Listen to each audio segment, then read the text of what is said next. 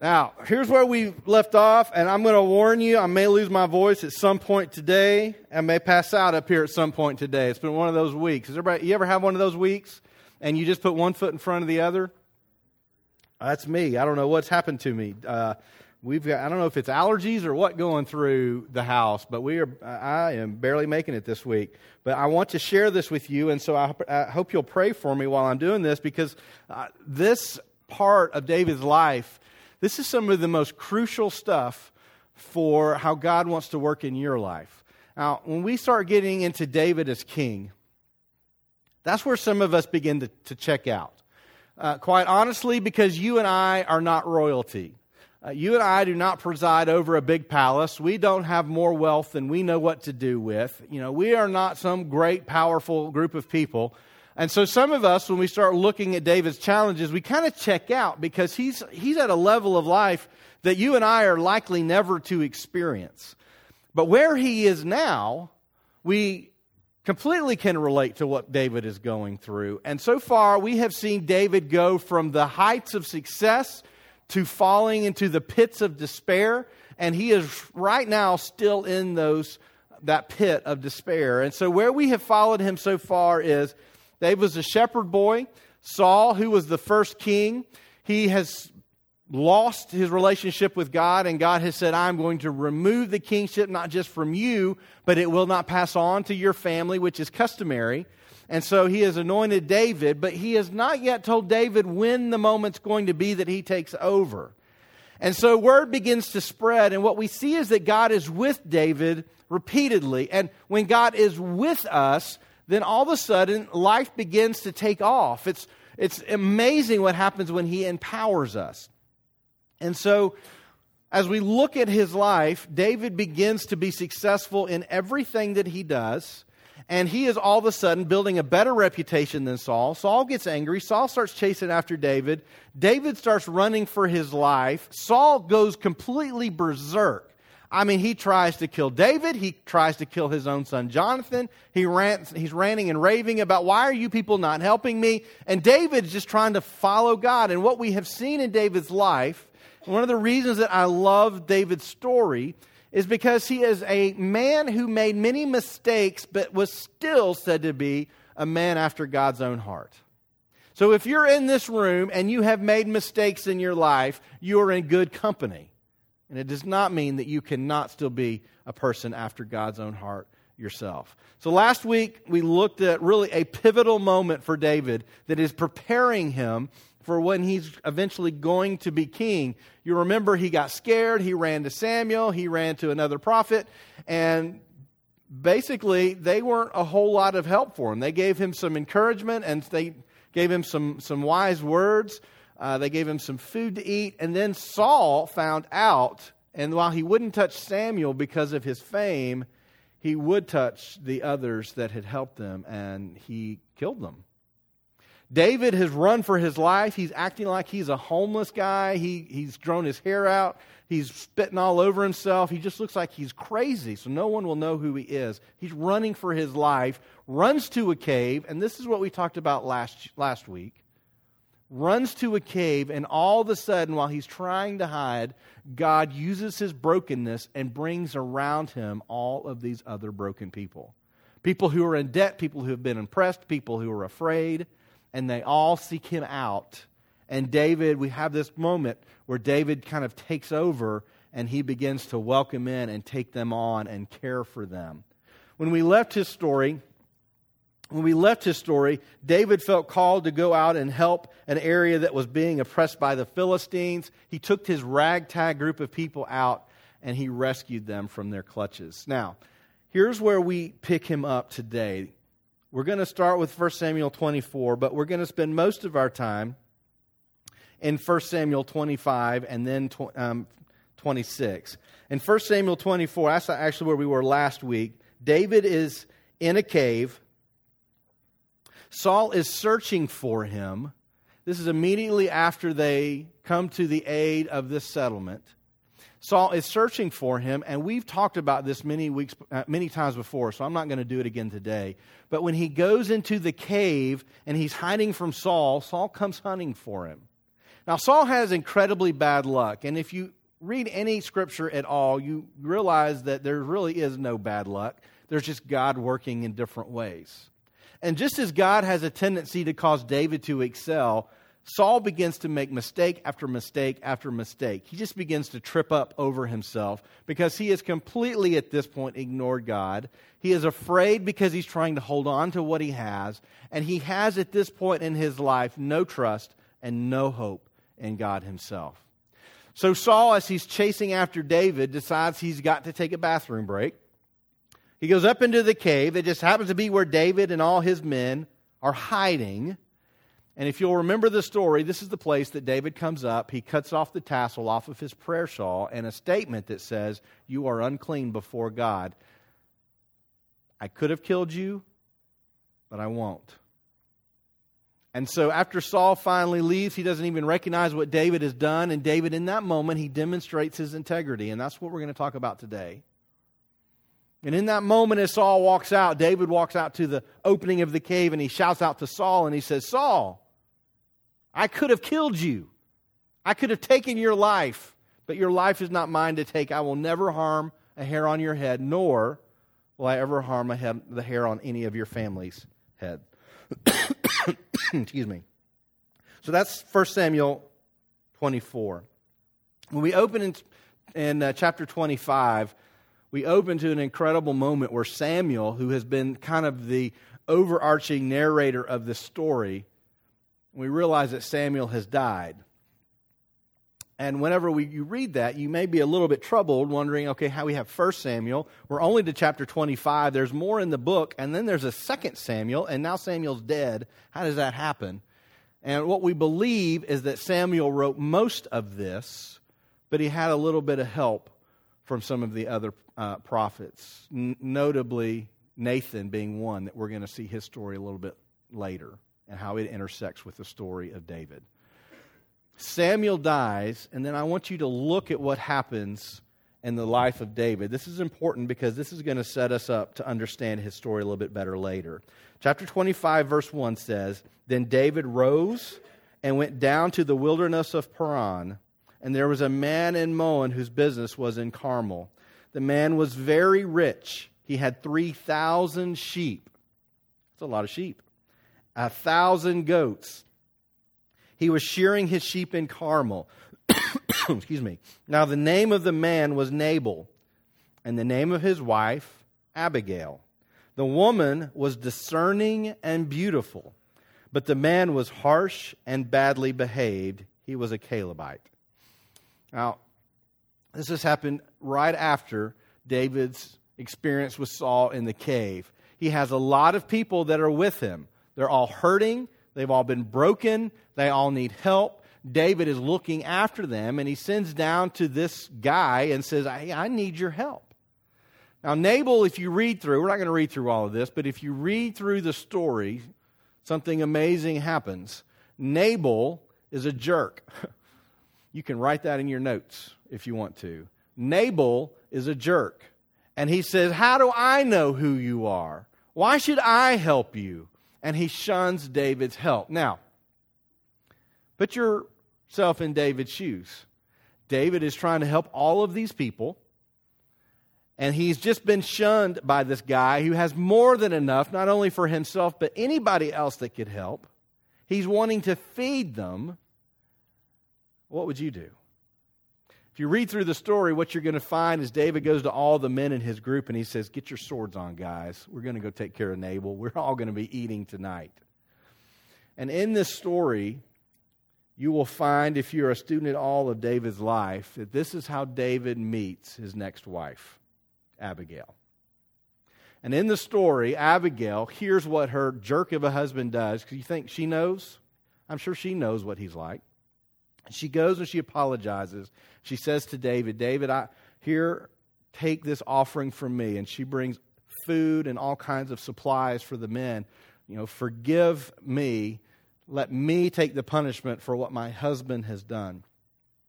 Now, this is one of the stories that you read, and you just you just want to just kind of say, "Way to go, God," because an amazing thing happens after she does this. David forgives her, And then when she comes back home, Nabal is drunk.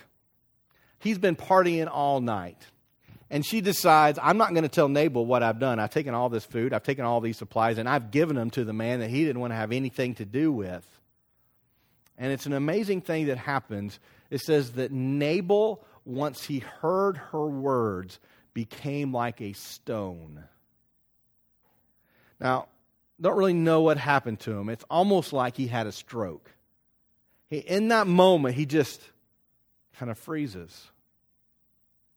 And in a few days, he's going to die, which makes Abigail available. And she eventually goes back, and David takes her as his wife. Now, the reason I tell you that story is because Abigail is going to pop up into the picture a little bit later, and I want you to know how she enters the story. One of the things that David says in that moment is he says, Thank you for keeping my hand from doing something that was wrong. Now, had he gone and killed Nabal, he would himself have been unclean. He was not justified to go and take Nabal's life, though that's what he was getting ready to do. And yet, her act of humility and asking for forgiveness curbs his anger and keeps him on the path. Now, if you're someone who sometimes gets angry and you act in such a way that you regret later, anybody? Anybody? Nobody's going to admit it. Okay, a couple, three of you. All right, thank you for admitting it. Four of you you can take heart that so did David. But in that moment, he was spared by the act of Abigail. All right? Now, next chapter, verse 26. We just, I just told you the story about the cave. I hope if you haven't heard that story, you could find it. You can read um, 1 Samuel 24 later. Um, but David finds himself in a very similar position, and this is where I want you to see uh, the crucial area of his character that I believe is one of the reasons he was a man after God's own heart. Chapter 26, verse 1. Then the Ziphites came to Saul at Gibeah, saying, Is not David hiding himself on the hill of Hachilah, which is east of Jeshimon? Excuse me. So Saul rose and went down to the wilderness of Ziph, and 3,000 chosen men of Israel to seek David in the wilderness of Ziph an army of 3,000 coming after David and his little ragtag group of broken people. And Saul encamped on the hill of Hachilah, or Hachilah, which is beside the road on the east of Jeshimon, but David remained in the wilderness. When he saw that Saul came after him into the wilderness, David sent out spies and learned that Saul had indeed come. Then David rose and came to the place where Saul had encamped. And David saw the place where Saul lay with Abner the son of Ner, the commander of his army. Saul was lying within the, com- the encampment while the army was encamped around him. Now, here's a few things that I want you to know. If you want to follow on YouVersion, most of this is on YouVersion as well. The first thing I want you to know, which you should already know if you've been following this story, is that Saul is not a man of integrity. Saul is not a man of integrity. Saul has repeatedly said, I will not hurt David. He has told his daughter Michal, which, by the way, one thing I forgot to tell you, right after that event where he takes Abigail as his wife, Saul takes Michal back, or sometime in that period, and gives Michal to somebody else to be married. So we've got some crazy family dynamics. We're going to address that later. We're not going to address all that today, but that also happened. But in this moment, Saul has tried to kill David repeatedly. He sent people to kill David, and they have been unsuccessful. He has, on multiple occasions, taken an army to go kill him. And then he will promise Michal, he will promise Jonathan, he will promise David, and he will promise others I'm not going to hurt him. I'm not going to do anything. Nobody trusts Saul, and nobody respects Saul at this moment.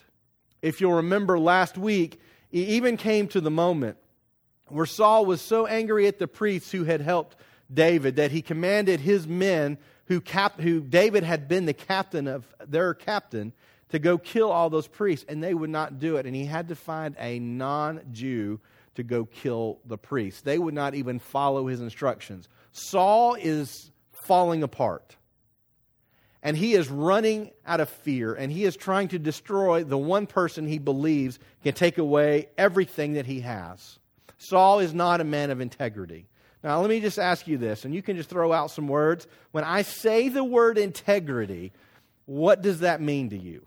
Just throw some stuff out. Character, honest, loyal, trustworthy, upright. Okay, those are all good descriptions of integrity. Now, interestingly enough, even though some of your Bibles will translate words in the New Testament as integrity, we don't really see a dedicated word about what integrity is in the New Testament, although I'm going to read some verses to you at the end here that do use that word in the New Testament. We do often, excuse me, see it in the Old Testament. We often see the word integrity used in the Old Testament. And in the Old Testament, the word integrity literally means whole, integrated, complete, upright, or sound. So the idea of integrity is more than just following some kind of moral code, even though that's the way many of us see it. It's a person of integrity. They're going to follow some kind of code and they're going to follow it consistently. And, and while we do certainly see it used in that way in the New Testament, in the Old Testament, it's talking more about perfection. And whenever we see perfection in the Old Testament, we're not talking about without flaw, we're talking about being whole. So a person who has inter- integrity is a person who is acting whole. A person who is integrated, which interestingly enough, if you are fractured within your life, you would be disintegrated or disintegrated. So that word literally means that you are not whole, coming from the same word as integrity. Now, why do I tell you all that? I tell you all that because integrity is more than just doing the right thing. Integrity is a state of being within your life. Now, the reality is, is that a lot of us struggle with integrity. Now, you may think, well, I don't struggle with integrity. I do what I say that I'm going to do. I'm the same person here and everywhere else. That's not what I mean. A lot of us struggle with integrity because a lot of us struggle with feeling whole. You know, I shared last week that God will often break us, and when He breaks us, it's often to open our eyes to the brokenness of others so that we can help them. See, a lot of us struggle because we are fractured in all of the different aspects of our lives. When I go to work, I'm one person. When I go home, I'm a different person. When I come to church, I'm a different person. When I'm prostrate before God, praying, crying out for Him, I'm, I'm another person. See, as we begin to fracture ourselves out, which is the way our society works, then what begins to happen are little pieces of us begin to be disintegrated. And we begin to feel, even within ourselves, a brokenness like we ourselves are dissolving away. See, there's a state of being, of being whole. There's a state of being, and when you get up in the morning, you don't have to think about, okay, where am I today and how do I need to act today? Sometimes when I look on, on uh, social media posts, you know, I'll, I'll see someone's post, and on one they'll be praising Jesus with pictures of hands up and all that, and the next thing they're t- they're calling their neighbor, you know, they got four stars and three other symbols in whatever word they're calling their neighbor because they're so mad at them. That would be disintegrated because those two people cannot exist as a whole. They're two different fractions of who you are fractures of who you are. Saul is fractured. Saul is fractured because Saul, on the one hand, was leading this nation and did many great things for this nation. He began following God intently. What we found, Saul's greatest problem, which is a problem for many people today, was not greed. His problem was insecurity. And so when Saul was insecure, he began to do things to make him more secure. I need more wealth. I need more lands. If you'll remember, the reason that Saul lost the kingship was because God said, I want you to go and conquer these people, and I want you to destroy everything as a testament that I will care for my nation. and Saul decided, we'll destroy most everything, but the best of their stuff, let's keep because we can fill our own coffers with that stuff.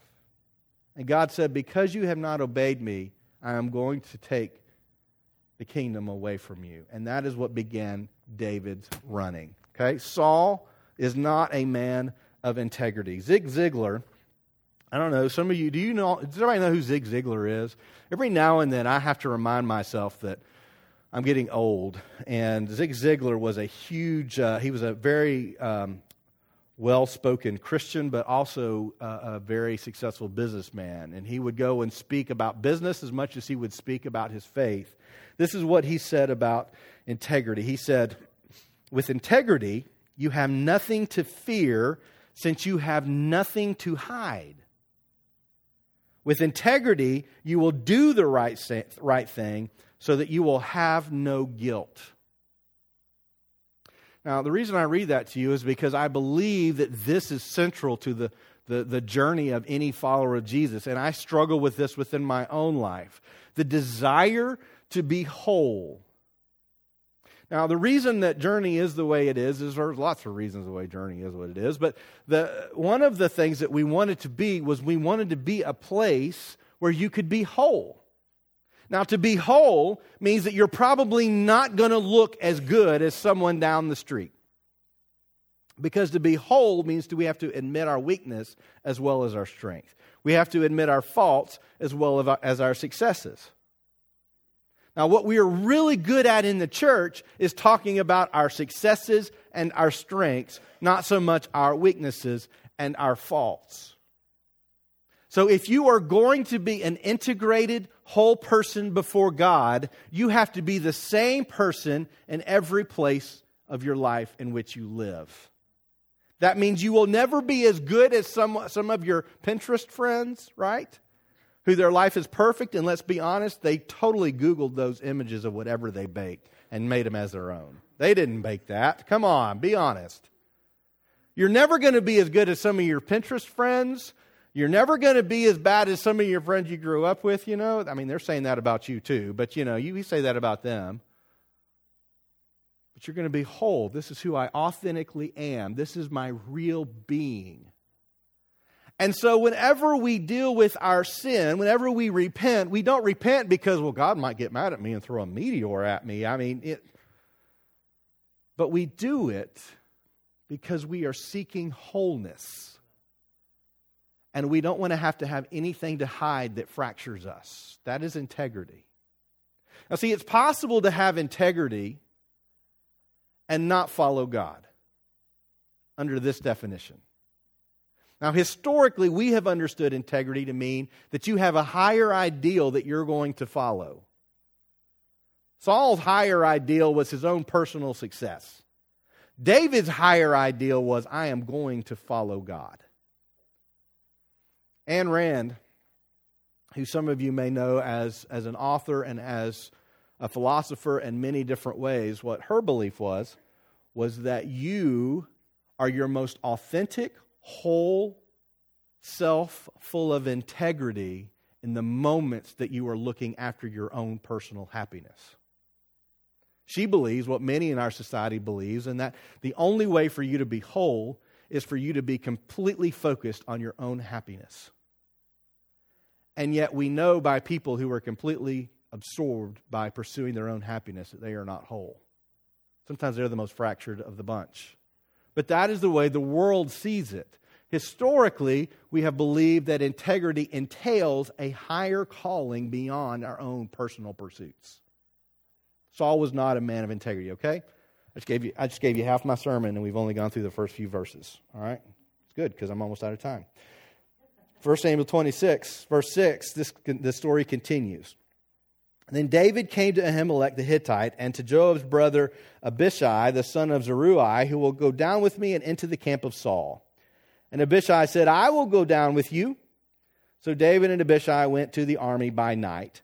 And there lay Saul sleeping within the encampment, with his spear stuck in the ground at his head. Now, this, if you'll remember, that Saul's spear was a big deal Saul took it everywhere he went. It was a symbol of his authority and kingship. It was a symbol of his prowess in battle, even though he's getting older and less prowessy. I don't know what the right word is there.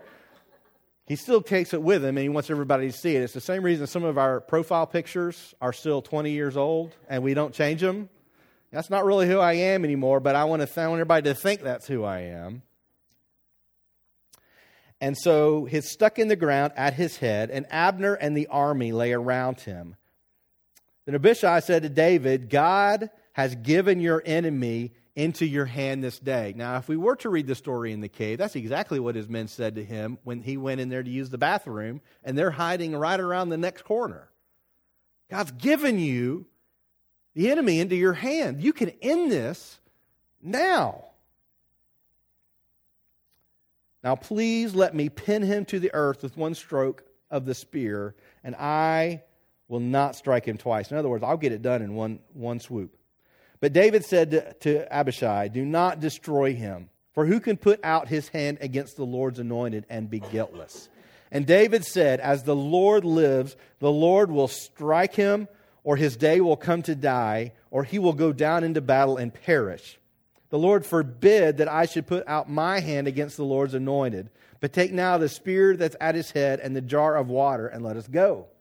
So David took the spear and the jar of water from Saul's head, and they went away. No man saw it or knew it, nor did any awake, for they were all asleep, because a deep sleep from the Lord had fallen upon them. Now, what we see in this story, there's a few lessons we see, and I want to give those to you real quickly. But one of the things we see is that David committed himself to follow God with integrity. Now, this is why we find that integrity is not easy to have, it's not easy to keep. But once you have it, you don't want to lose it because it brings, into, brings you into a, a, a lifestyle of well being that is somehow transcendent from whatever circumstances you're dealing with. He is a man of integrity, and he's falling after something that is better. Now, these are some of the lessons just from those few verses that I want you to see. Number one, when it comes to integrity, your friend's advice is not better than God's instructions. I want you to let that soak in. Your friend's advice is not better than God's instructions. Now, it's very easy to give our friends, and we're going to talk about friends later in David's life as well. It is easy to give our friends access to us and influence over us that is not healthy.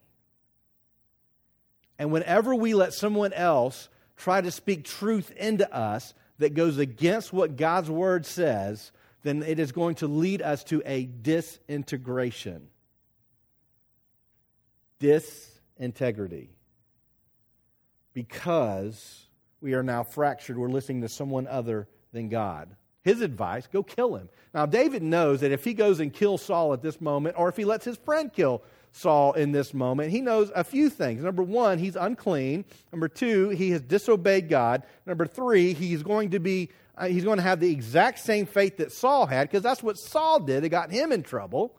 And number four, he himself would be killed assassinated at some point because that's what happens. If you gain power by assassinating someone else, the odds are very high that someone will assassinate you to get your power. He knew all of these things, and yet what he could be saying is, What is so easy is I can end this. I have been running. We have been scared. I am anointed king. I can move, kill him now. I can move into the castle tomorrow. And yet he said no. Because there is something greater than overcoming your obstacles, and that is being whole before God. Your friend's advice is not better than God's instructions. Number two, you cannot rush God's timeline and stay in God's plan. If we're going to embrace that lesson, then that's going to lead us to living lives of patience and I don't know about you, I don't want to live a life of patience. I want everything to happen right now, right when I want it to happen. I don't want to wait. There are times that God will say, Mark, this is what I am doing. And I will say, well, get around to it. And then he throws a meteor at me, but not really. He hasn't hit me yet. You can't rush God's timeline and stay in God's plan. Incidentally, has a round to it. Have any of you seen around to it? It's a little round piece of wood and it says uh, to it on it. And so if somebody says they're going to get around to it, then you can hand it to them. There you go. So go get it. So go do it. Um, anyways, you cannot rush God's timeline and stay in God's plan. Number three, this is where the rubber meets the road for you if you're going to follow Christ. Number three, your greatest acts of integrity will rarely be seen by anyone. And this is what makes integrity about wholeness. Because the ways that we're most fractured in life are the ways in which we are trying to prove to others we are somebody we are not. That is why social media is so popular. I can present in this place a version of me that I know is not true, but they don't know it's not true. I can put every happy picture of our family and not tell anybody that we ever fight. I can put this happy picture of me at work and not tell anybody I'm scared to death I'm going to get fired every time I go in there. I, I, can put all these wonderful things that are going on in my life. I can put this picture of this perfect cake on my social media account and not tell anybody that I am trying my best not to take my own life. We can fracture ourselves. That's why social media is so popular. I can present a version of myself that is not true. And what most people are going to do, and what you have done if you are not doing it now, is you have tried to live a life that impresses others by denying the deep, dark things that go on within your own heart. And when you try to present yourself in a way that is not true and it is not real, that is what fractures us. That is why, if we're going to be honest before God, we will never look like the perfect Christians that we think we're supposed to be, but we'll also never look like the total degenerate jerk that we know as well, although at times we probably still are because we're fallen, broken people.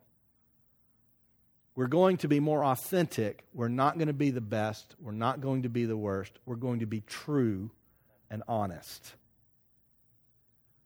That is the pursuit of David's life. And that is the pursuit that I hope you will have in your life. But those greatest battles of remaining true to who you truly are most of them are going to happen when no one's watching because it's when no one's watching that we feel the most free to do what we want the most. Nobody's watching. I've got my computer open. No one's around. No one's monitoring this account. Let's just pull up a few sites on here that I know I shouldn't look at. No one's looking. Now, you wouldn't come into church and whip out your tablet and go to your favorite porn site in the middle of church, would you? I'm sure somebody's done it. But you probably wouldn't do that. But when you're at home, the kids are in bed, and nobody's watching, that might be another story. Now, sometimes when we're with other people, when we're in their face, we let them know we love them and they are wonderful and we think they are great. But when we're alone, or when we're our little group of friends over here, and we're really honest about how we feel about somebody, then we begin to spew and tear them down. And we don't want them to know how we really feel. That is a fracturing of who you were supposed to be. And one of the things that the early Jews knew, one of the, the things that we see very well in the Old Testament, is that God is seeking for us to be whole not to be perfect in the sense that we have no faults. Your greatest acts of integrity will rarely be seen by anyone. The things I wrote down this week was that your every, your every action done in secret builds the foundation of the life that you will live. It's the things that you do in secret that determine who you are, not the things that you do when everyone is watching. Living in integrity means that we believe that every action is a spiritual statement. Every action is a spiritual statement, even if no one is around to see it. Because we know there's nowhere we can go that we get away from God. God can see it all. Every action you make, every decision you make, how you spend your money, how you treat people. What happens when the cashier just accidentally didn't swipe that pack of steaks and they stuck it in your bag and you noticed? Do you go back and swipe it? Oh, and I need to pay for that. Even those things when no one's watching, those are the moments that our integrity is formed because we believe that every action we do has a spiritual significance attached to it, no matter how small it is, because it's about pursuing wholeness. C.S. Lewis says this there is no neutral ground in the universe. Every square inch, every split second is claimed by God and counterclaimed by Satan. In other words, when we begin to believe that every decision is not a spiritual statement, we begin to lose ground because that's exactly how Satan wants us to see it. Everything is spiritual. And God sees it, and it forms who you are as a person. One of the reasons this is important is because that your integrity demonstrates who you really are and not who you pretend to be. You've probably gotten that by now. All right, let's finish this section of uh, 1 Samuel 26. Verse 13. This is what happens at the end of the story. Then David went over to the other side and stood far off on the top of the hill with a great space between them. And David called to the army and to Abner the son of Ner, saying, Will you not answer, Abner? Then Abner answered, Who are you who calls to the king? And David said to Abner, Are you not a man who is like you in Israel? Why then have you not kept watch over your lord the king? Just rubbing it in a bit. For one of the people came in to destroy the king your lord. This thing that you have done is not good. As the Lord lives, you deserve to die because you have not kept watch over your Lord, the Lord's anointed. And now see where the king's spear is and the jar of water that was at his head. Saul recognized David's voice and said, Is this your voice, my son David? All of a sudden, he's his son.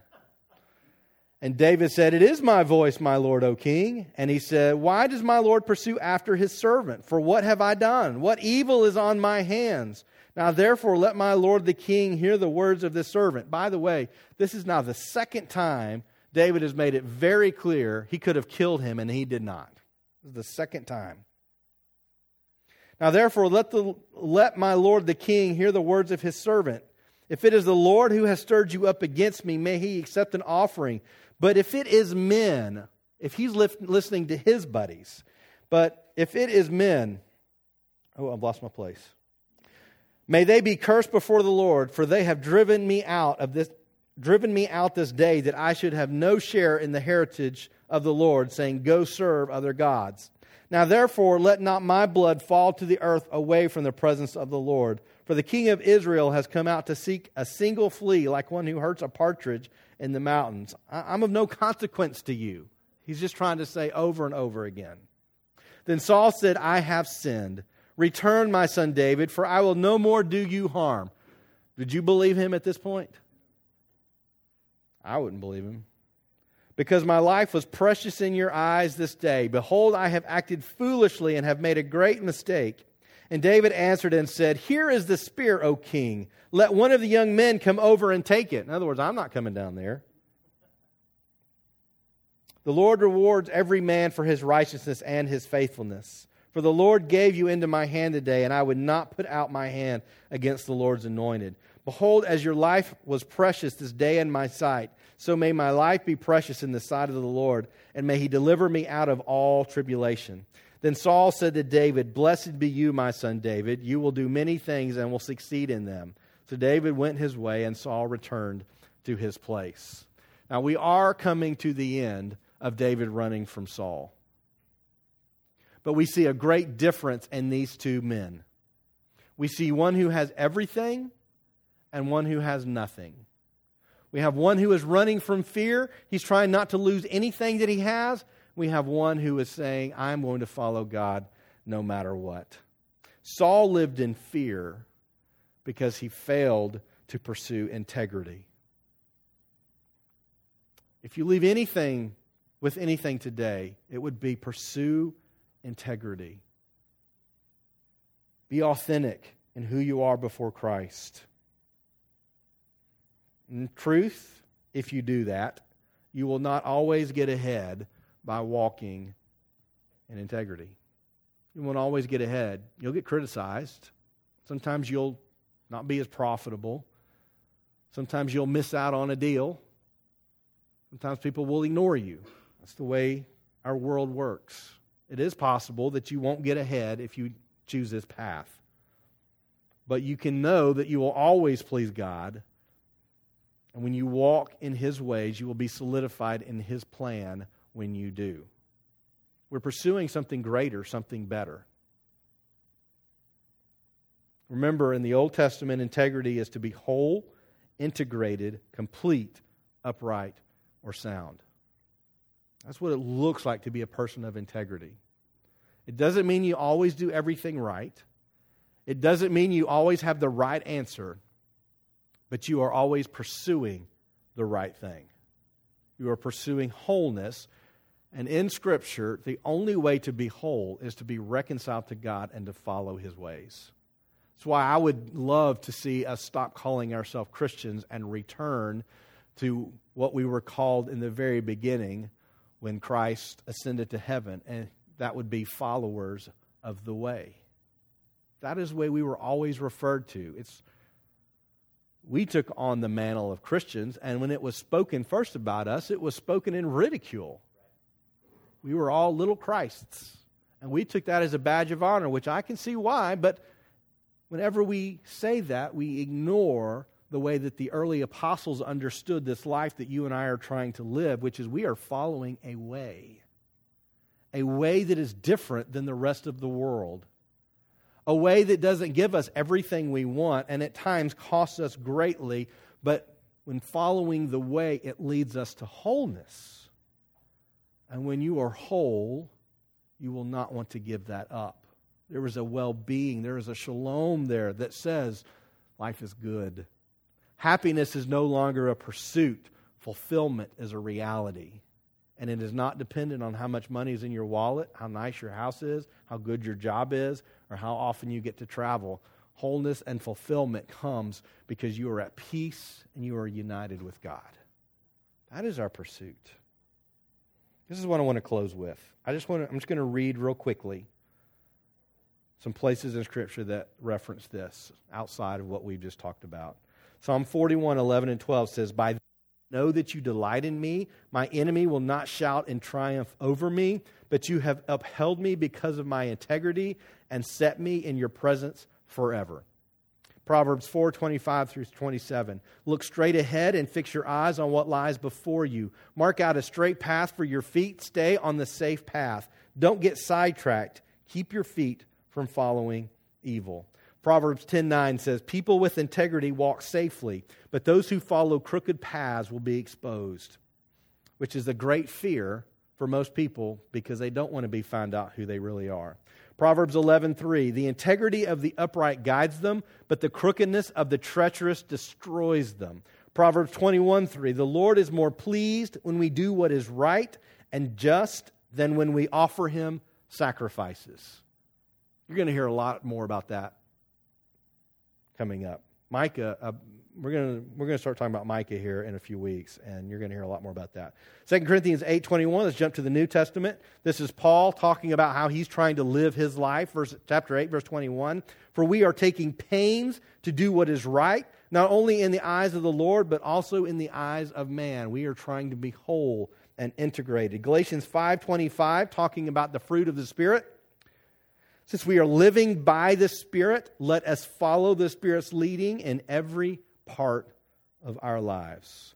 James 1 22 through 25. But be doers of the word and not hearers only, deceiving ourselves. We are deceiving ourselves when we separate how we act and who we are. We are deceiving ourselves, is what James says. For if anyone is a hearer of the word and not a doer, he is like a man who looks intently at his natural face in a mirror, for he looks at himself and goes away and at once forgets what he was like. But the one who looks into the perfect law, remember, perfect means wholeness, into the perfect law, the law of liberty, and perseveres, being no hearer who forgets, but a doer who acts, he will be blessed in his doing. Incidentally, I find it fascinating that Saul says in his part, parting remarks after this event, you will be blessed. You will succeed in everything. no, duh. I mean, we already see that happening, Saul. Way to jump on the bandwagon, and that could have been you,